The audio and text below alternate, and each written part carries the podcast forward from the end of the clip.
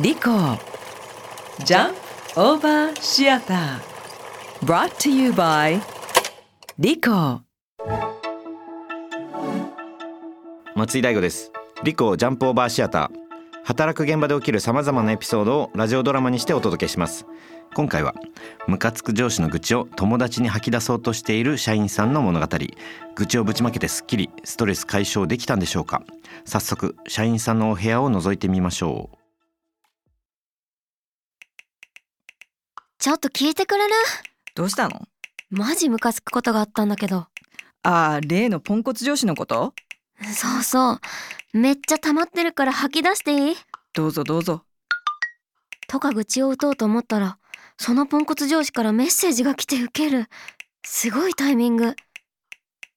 あのポンコツ上司さ、私が遅刻するとすっげーキレてきて、査定に響くから気をつけるようにって偉そうに注意してきて、そのくせ自分が遅刻した日は何事もなかったように済ました顔しちゃってさ、いちいち査定のこと脅しに使わないで、部下も自分もまっとうに評価しろって感じ。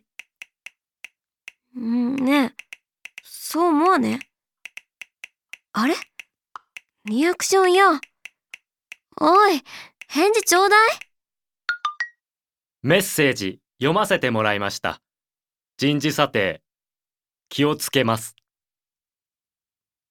わ、私は、どこかのタイミングで間違って、上司宛に直接愚痴を投稿していたらしい。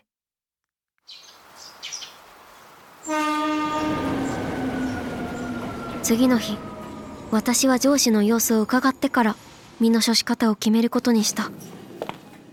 ガチギレしている様子なら素直に謝る。無視をしてきたり、陰湿な対応を取ってきたりしたら、こっちも無視を決め込む。さあ、どう出る？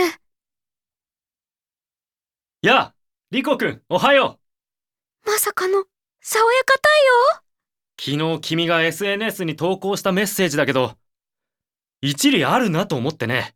後で詳しく話を聞かせてくれないか。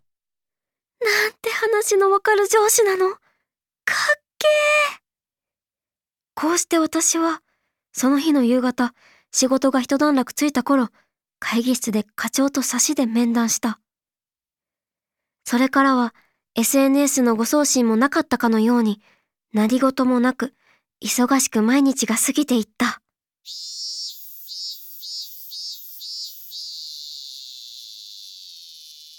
そうして迎えた夏人生初めてのボーナスは、同期で一番少なかった。課長私のボーナス、同期で一番少ないんですけど。そうか。よかったじゃないか。いや、全然良くないですよ。君が望む通りになったじゃないか。は？査定のことをちらつかせず、ビシッと評価しろって。はあ、私、やっぱこの人、嫌い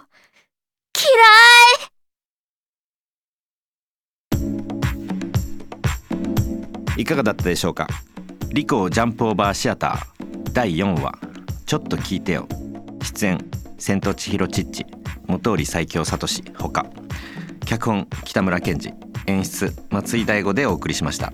リコジャンプオーバーシアター。次回はどんな職場エピソードがドラマになるのか。お楽しみに。